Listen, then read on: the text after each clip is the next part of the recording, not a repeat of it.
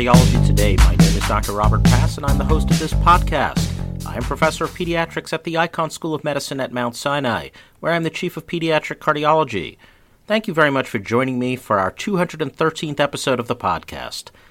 This week we're moving into the world of surgery, and the title of the work we'll be reviewing is Comparative Costs of Management Strategies for Neonates with Symptomatic Tetralogy of Fallot. The first author of this work is Michael O'Byrne and the senior author Brian Goldstein. And the authors come from multiple centers representing the so called Congenital Cardiac Research Collaborative. When we're done reviewing this paper, I'm hopeful that Michael O'Byrne will join us to speak with us about it. Therefore, let's get straight onto the article and then a conversation about costs associated with tetralogy of Fallot repair. This week's work begins with a number of comments about tetralogy of Fallot with the first being that complete repair outside of the newborn period is generally associated with low mortality. But patients who have symptomatic cyanosis in the newborn period remain a patient of controversy in regards to the optimal approach, namely staged, usually with a surgical shunt, or primary repair. More recently, as we've discussed on multiple prior episodes, transcatheter approaches such as RV outflow stenting or ductal stenting have made the question of medically optimal approach to be even more controversial. The authors review the potential theoretical medical advantages of one approach versus the other, and they reference their recent Congenital Cardiac Research Collaborative paper, which was published in this journal a couple of months ago, and some of the authors are the same, showing that there were no overall mortality differences or adverse event differences between the two approaches, with more reinterventions and a longer cumulative hospital length of stay in the staged repair patients. The authors then explain that if the costs of the two approaches could be compared, this might allow for more information to help inform this decision of which approach might be preferred.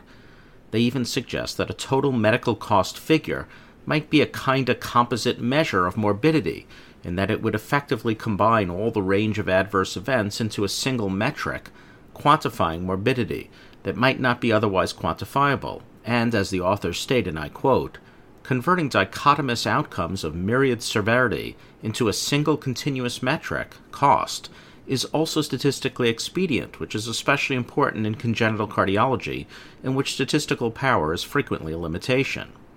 With this as a background, the authors sought to link clinical data from the multicenter CCRC tetralogy study with individual patient level costs from the PHIS database, or the Pediatric Health Information Systems database to see if there were any significant differences in costs for staged versus primary repair over the first 18 months of life, with the hypothesis that increased total length of stay would increase resource utilization and other morbidities associated with stage repair, and would be reflected in higher cost. The authors remind us that the CCRC is a multi center collaborative with 12 centers, but for this study, 9 contributed, and had consecutive neonates with tetralogy Fallot who underwent intervention at less than or equal to 30 days of age between January of 2005 and November 30th, 2017, evaluating for differences in outcomes between those undergoing primary versus staged repair. The authors performed a retrospective multicenter cohort study combining the data from the CCRC tetralogy study with a cost data set from PHIS, effectively linking these two databases in a de identified manner.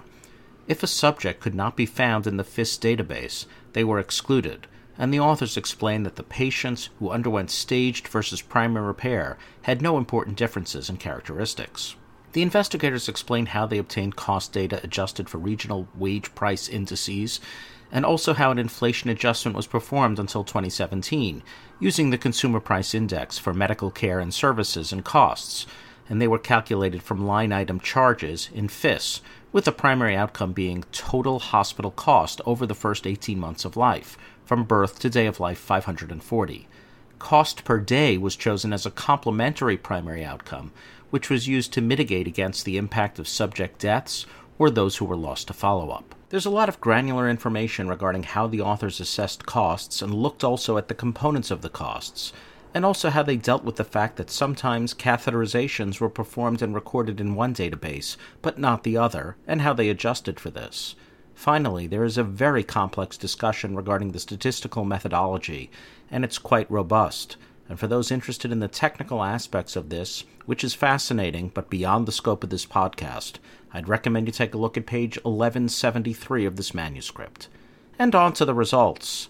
There's a lovely figure, figure 1, which shows the patient population, but the bottom line is that there were a total of 324 patients, of which 40% were primarily repaired from six centers. So that means there were 131 primary repair patients versus 193 staged repair patients. These were roughly 60% of all of the CCRC tetralogy patients. The authors explained that the use of primary repair varied a lot between the six centers, with one center having only 16% of their patients undergoing primary repair, yet another having as many as 64%. The authors explained that prematurity was a bit higher in the staged repair patients, 25% of them, versus 17% in the primary repair patients, though this difference did not reach statistical significance. And so, first, how did these patients clinically fare? Well, mortality at 18 months was not significantly different, with a mortality rate of 7% in the primary repair group versus 4% in the staged repair, but this difference was not statistically significant.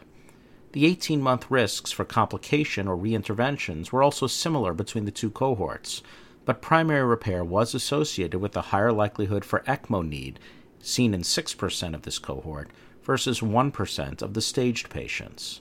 On the positive side, primary repair was associated with a lower 18 month length of stay as well as ICU length of stay. And what about the costs, which was, of course, the rationale for this work? Well, total 18 month cost for the primary repaired patients was a median of $179,494, and this was less than that for staged repair, where the median was $222,799, and this difference was statistically significant cost per day alive and department level costs were all also lower for primary repair. Using a propensity score adjusted analysis, primary repair was associated with lower overall total cost, with a cost ratio of 0.73, as well as lower departmental level costs. Finally, were there any cath palliated patients in this group? Well, in fact, 30% of the staged patients did undergo a cath palliative procedure, including pulmonary valvuloplasty in 48%, RV outflow stent in 14%, and PDA stenting in 38%. Interestingly, 13% of these cath related patients had to undergo a subsequent surgical shunt. When comparing this subgroup of cath palliated patients, there was no significant difference in total 18 month cost or cost per day. In their discussion, the authors state, and I quote, in this multi-center cohort study comparing costs associated with primary and stage repair in neonates with tetralogy of Fallot, primary repair was associated with lower total costs through 18 months, even after adjusting confounding by indication. Cost per day alive, a metric that mitigates potential bias introduced by early mortality, was also lower in primary repaired patients in unadjusted analyses. In adjusted analyses, the point estimates for this metric also demonstrated a cost advantage for primary repair, but the difference was no longer statistically significant. It's not possible to determine if this was due to inadequate statistical power or to the effect of the modeling strategy. Secondary analyses demonstrated that all department level costs favored primary repair. Although primary investigations have explored the cost of care in this population, to our knowledge, this is the first that combines administrative data with directly reviewed patient level data. The authors comment on the fact that prior works by this team and others have failed to show survival or morbidity benefits to one approach versus the other, and they wonder if this cost difference might tip the scales in one direction in regards to an optimal approach, given the so called better value of primary repair. They also posit that this sort of cost analysis could be viewed as a sort of overall means of assessing a range of disparate clinical outcomes, and maybe it's a means of assessing morbidity complementing prior other means of doing this. They mention the extreme costs associated with tetralogy of Fallot care and feel that understanding the optimal approach and its cost might be important for this reason, while also setting in motion better long term health and well being for the patient though this podcast host is admittedly not entirely buying that last argument. The investigators then speak of how to practically use these findings in clinical practice, and they suggest that perhaps high performing centers, which I assume they mean to be those who have good results with primary repair, should be the centers that all patients with tetralogy should be sent to, in a rationale for regionalization, and this may result in lower costs though they admit that the loss of money for travel and lost productivity would be difficult to assess in this sort of an analysis. The authors comment briefly on the limited data in this work showing that when catheterization was used as the palliative approach, the costs were no different between primary or staged repairs for tetralogy Fallot, and they mention that since the end of this study in the past four to five years, techniques for catheter based approaches have improved, which may tilt this analysis even more towards this sort of palliative approach. Or, potentially, as more expensive tools are used, like drug eluting stents for PDAs, perhaps this might even be more expensive, and so further studies on this are needed. And they point to the upcoming Pediatric Heart Network sponsored COMPASS trial, which will be assessing outcomes of ductal stent versus surgical shunts for ductal dependent neonates. The authors remind us that we know little about differences in things like functional status, meaning things like neurodevelopmental outcomes, exercise performance, or quality of life in patients treated one way or the other, and these sorts of outcomes, if different between the two groups, could very substantially skew costs in a completely different direction. The authors then review the many potential limitations of this work, but also provide statistical arguments to mitigate nearly every one of the limitations that they suggest in this large database study. And so they conclude. We conclude that primary repair was associated with superior value and lower cost with similar mortality risk through 18 months of age. Where feasible and appropriate at the center level, primary repair should be considered as the primary strategy for management of patients with symptomatic tetralogy of Fallot. Future data from a broader range of centers, greater experience with transcatheter palliation, and inclusion of longer term clinical and functional health outcomes could influence these conclusions. Accompanying this work is an editorial comment. The title of this comment is Neonatal Tetralogy of Fallot You're the Next Contestant on The Price is Right. The author of this work is Aaron Eckhauser, and Dr. Eckhauser comes to us from the section of pediatric cardiothoracic surgery in the Division of Cardiothoracic Surgery at the University of Utah, Salt Lake City, Utah, United States. Dr. Eckhauser begins his comments by restating the main findings of Dr. O'Byrne's work, specifically that since the two approaches, staged and primary repair, have essentially equal outcomes clinically, because the costs associated with primary repair were lower, primary repair probably represents best value and should be the predominant treatment strategy in symptomatic neonates who have tetralogy of Fallot. Dr. Eckhauser takes some issue with this and offers his rationale for why he does.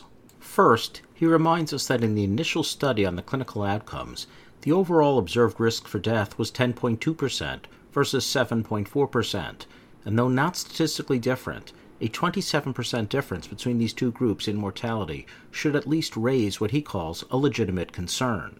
He also mentions lower morbidity figures in the staged patients from the prior work on this same dataset and re emphasizes the absence of neurodevelopmental outcomes and states that he is not convinced by these data that the two strategies should be viewed as equivalent in regards to either mortality or morbidity. He also takes issue with the notion of using cost as a so called tiebreaker in the decision of which way to proceed. He reminds that if a center has better results with staged repair, the additional cost may well be worth it, and he reminds us that these cost analyses are not performed on a center level where the cost of a staged repair in a given place may be similar to primary repair, and he offers other examples of other pediatric cardiac surgical outcomes where this has been demonstrated to be the case, and he feels that lumping all centers into a single cohort may not be telling the entire story, and that until this is studied at a center level, he feels these data must be necessarily taken with a grain of salt. Dr. Eckhauser speaks of the concept of institutional culture and how, if forced to change from an institutional policy of staged to primary repair, it could have psychological, clinical, and cultural effects to a group that already has good outcomes with an alternative approach, and he wonders if a $40,000 difference is worth that sort of center disruption.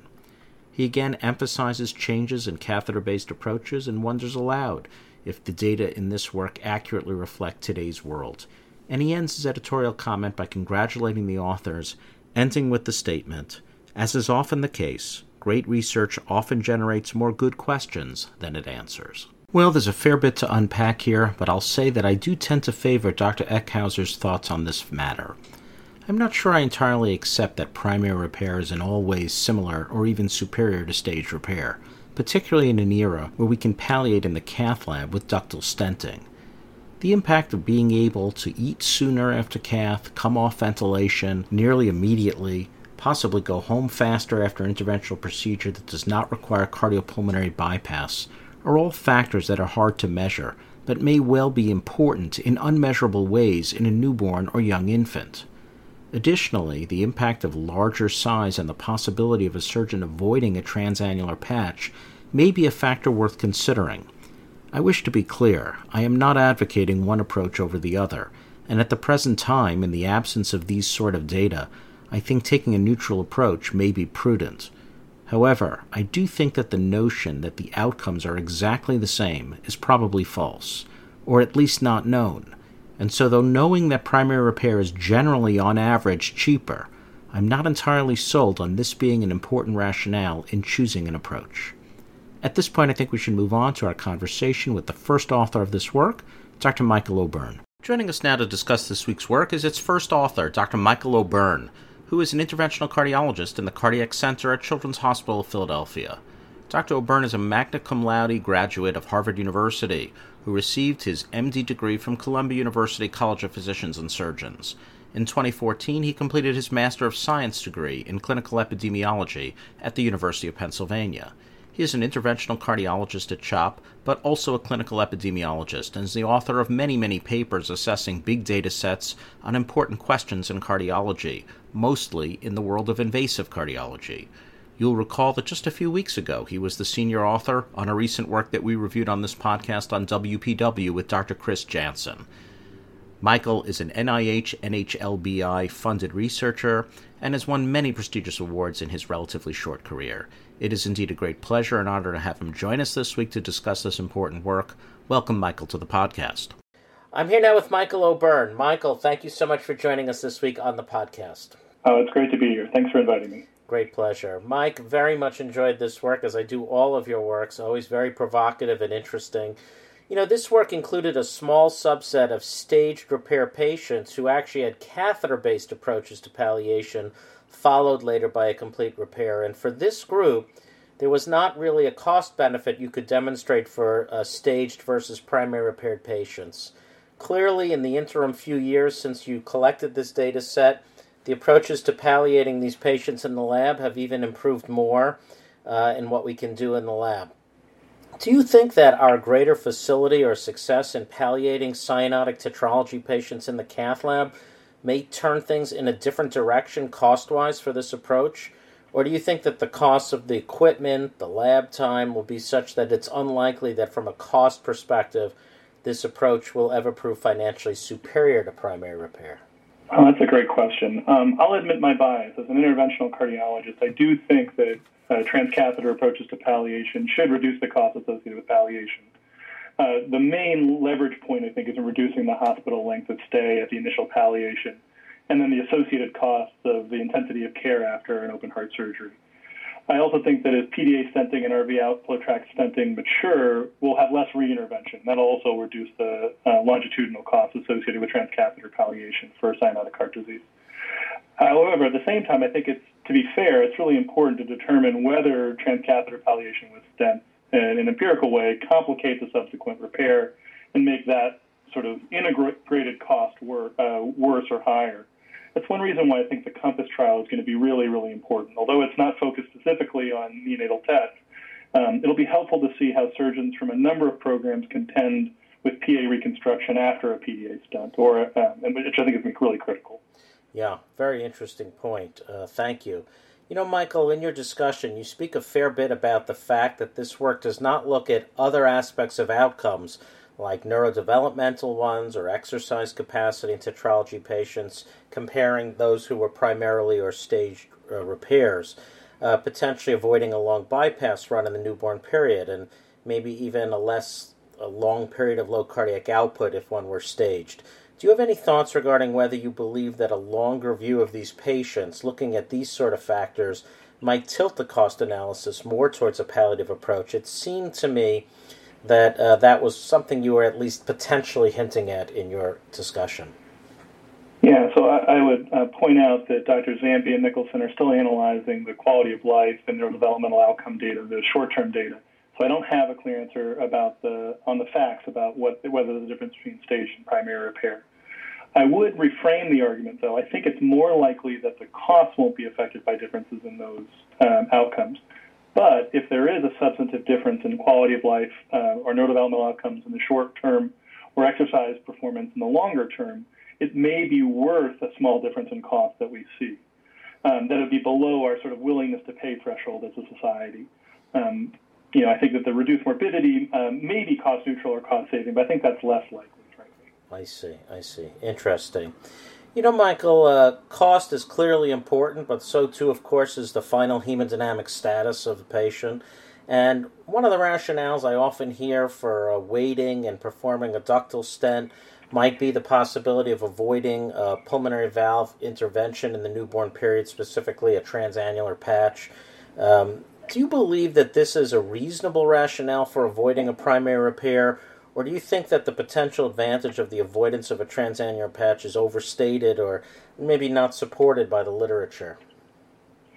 Well, I'm not a surgeon, so I have to be a little bit humble about this, but I think that the patients that we're talking about that are included in this study and that we're thinking about for a neonatal either primary repair or stage palliation are those with cyanosis. And so their anatomy, whether it's the pulmonary valve, the RV outflow tract, or the pulmonary arteries, are going to be small.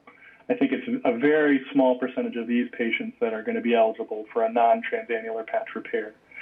The potential value um, of a palliative strategy is in preserving the pulmonary arteries, maybe getting a better pulmonary artery response, which may give you a better hemodynamic response in the long run. And again, I think the COMPASS trial is going to be really helpful um, in a different, uh, sort of a different mix of patients, but in a similar situation to see how that um, how that bears out. And the COMPASS trial is going to include tetralogy, but also other forms of congenital heart disease. Is that right? That, that's correct. A number of uh, patients who have uh, critical cyanotic heart disease in the neonatal period or in the first month of life, and then who are going to uh, undergo or expected to undergo a subsequent palliation in the first three months of life. I see. Well, that um, very exciting paper uh, work. I'm sure it's going to change our field. Um, you know, uh, Michael, in his editorial to your uh, wonderful paper, Dr. Eckhauser seemed to take issue with the notion that the outcomes were the same between the primary repaired and the stage repair patients. And he noted that even though it wasn't statistically significant, there was a substantial uh, numerical mortality difference of 27% between those who were staged versus primary repair. And again, he admitted, of course, that it did not meet statistical significance, but he just thought that the absolute value difference was substantial. Um, and the number of patients, although large, wasn't gigantic. I wondered how you would respond to his thoughts about not entirely believing the notion that the 18 month clinical outcomes were the same in the two groups. So yeah, I, I, I want to recognize Dr. Eckhauser. I think his editorial was a really important counterpoint and um, a really useful uh, tool. And he's a, a clever guy, and I, I really respect Rusty quite a bit. Known him since he was a fellow uh, at, in Philadelphia with us. I think it's really. I also want to, you know, take the opportunity to recognize the original paper by Brian Goldstein and Andy Glatz and the really careful work that the CCRC analytic team, Courtney McCracken and Mike Kelleman, did um, in both analyzing the primary cohort and then the subsequent cost analysis that we did um, in conjunction with our team. There are two parts to the answer. The first part is, I think, is one I would quibble with a little bit, or at least disagree uh, with Rusty a bit. In the unadjusted analysis, the survival curves do cross, such that late survival in the total cohort for the staged uh, population is actually worse than in the primary repair group in the, the initial paper. In the subgroup that we looked at in cost, the unadjusted analysis was the opposite. There was a small 2% or so difference in survival um, in 18 months uh, between the two groups. Mm-hmm. Um, and if you look in the adjusted analyses, they're very similar, though. They're um, you know about a 0.82 hazard ratio in the total adjusted analyses. I am not a, a you know a, a, a you know a sort of stringent person or a, a fanatic in regards to p-values, but you know, I think that there is a very small absolute difference in mortality that we perceived, and it was flipped between the sub cohort and the and the initial group, which shows you that in small differences there is a there is a potential, and that's why we use uh, confidence intervals and p-values to make decisions about whether things are significant or not. the question, you know, therefore, I think that they are very close to each other. Um, it's clear, however, the second part of the answer is that there is a clear benefit in the short-term mortality associated with a BT shunt over a neonatal uh, repair. It's clearly uh, less likely for a patient to die after a uh, neonatal BT shunt than after a neonatal primary repair. But that if you follow those patients for long enough, that difference disappears and it's not significant any longer, at least in our cohort, and at least with uh, surgical palliation. And so, uh, you know, I think that's a really important distinction, and it's important that we think about the integrated risk in this population, that we don't look at only the upfront risk of the initial operation as the ultimate risk. I think that's the real contribution of uh, Dr. Goldstein's initial paper.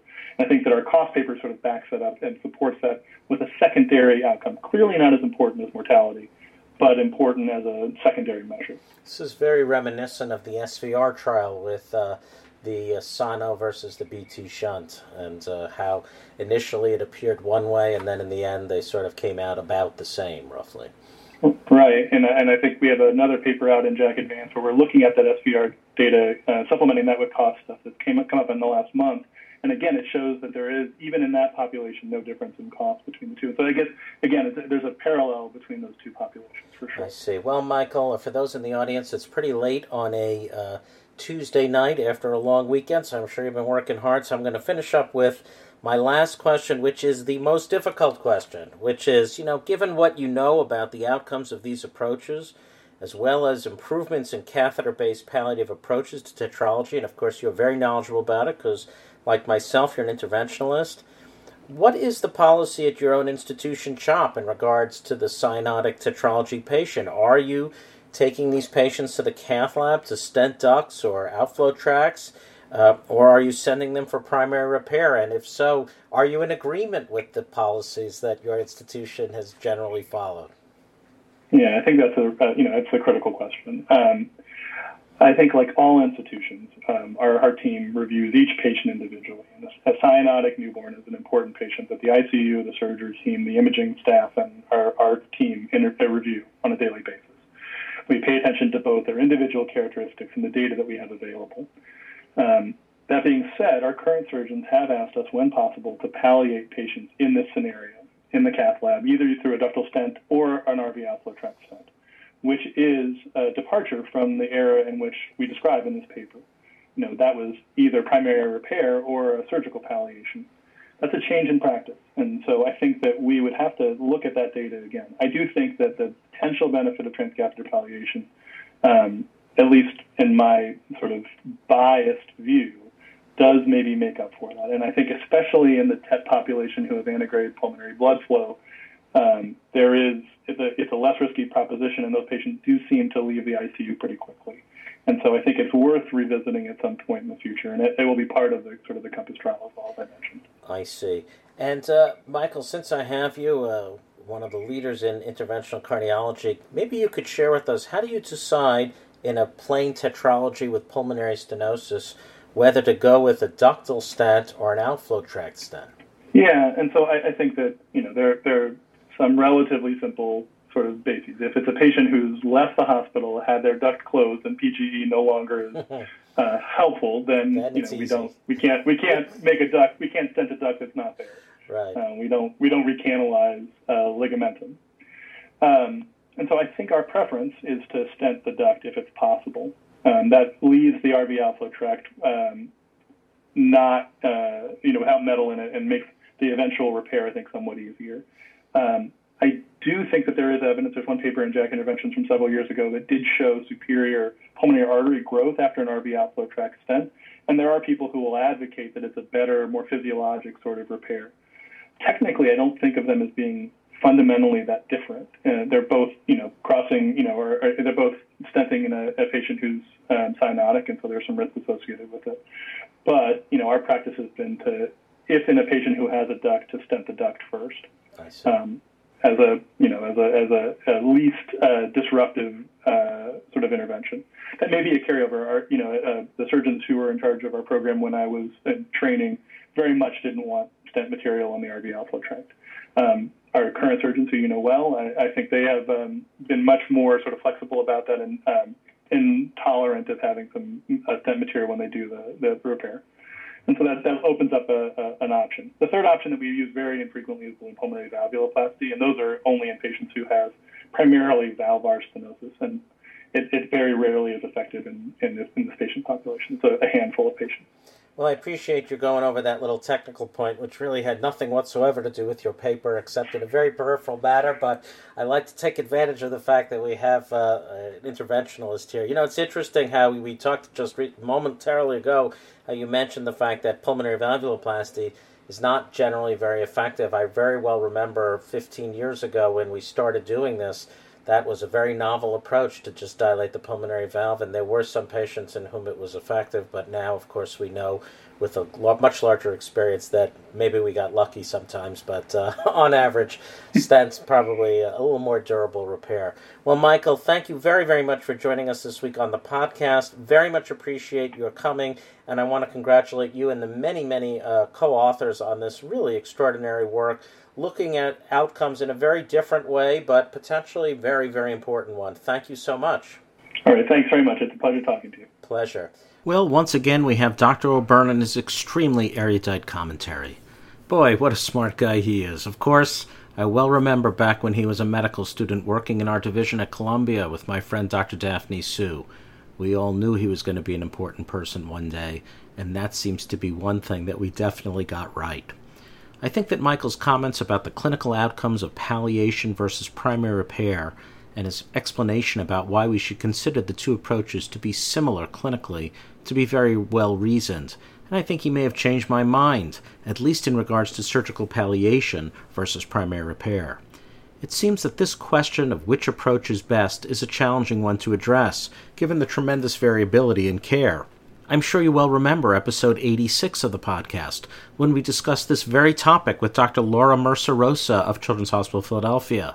And for those interested, I'd suggest you take a listen to her thoughts on this, in which she also studied primary versus staged repairs.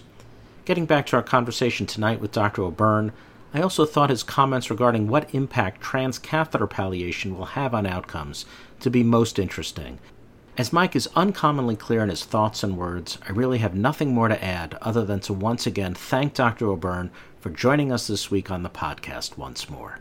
To conclude this 213th episode of PediHeart Pediatric Cardiology today, we hear the wonderful aria Deh vieni non tardar from the final act of Mozart's Marriage of Figaro, and we hear it sung by the wonderful American soprano Lisette Oropesa, who hails from New Orleans, Louisiana.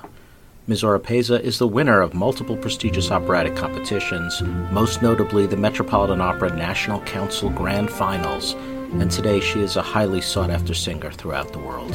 Thank you so much for joining me this week for the 213th episode, and thanks so much again to our guest. I hope everybody has a wonderful week ahead.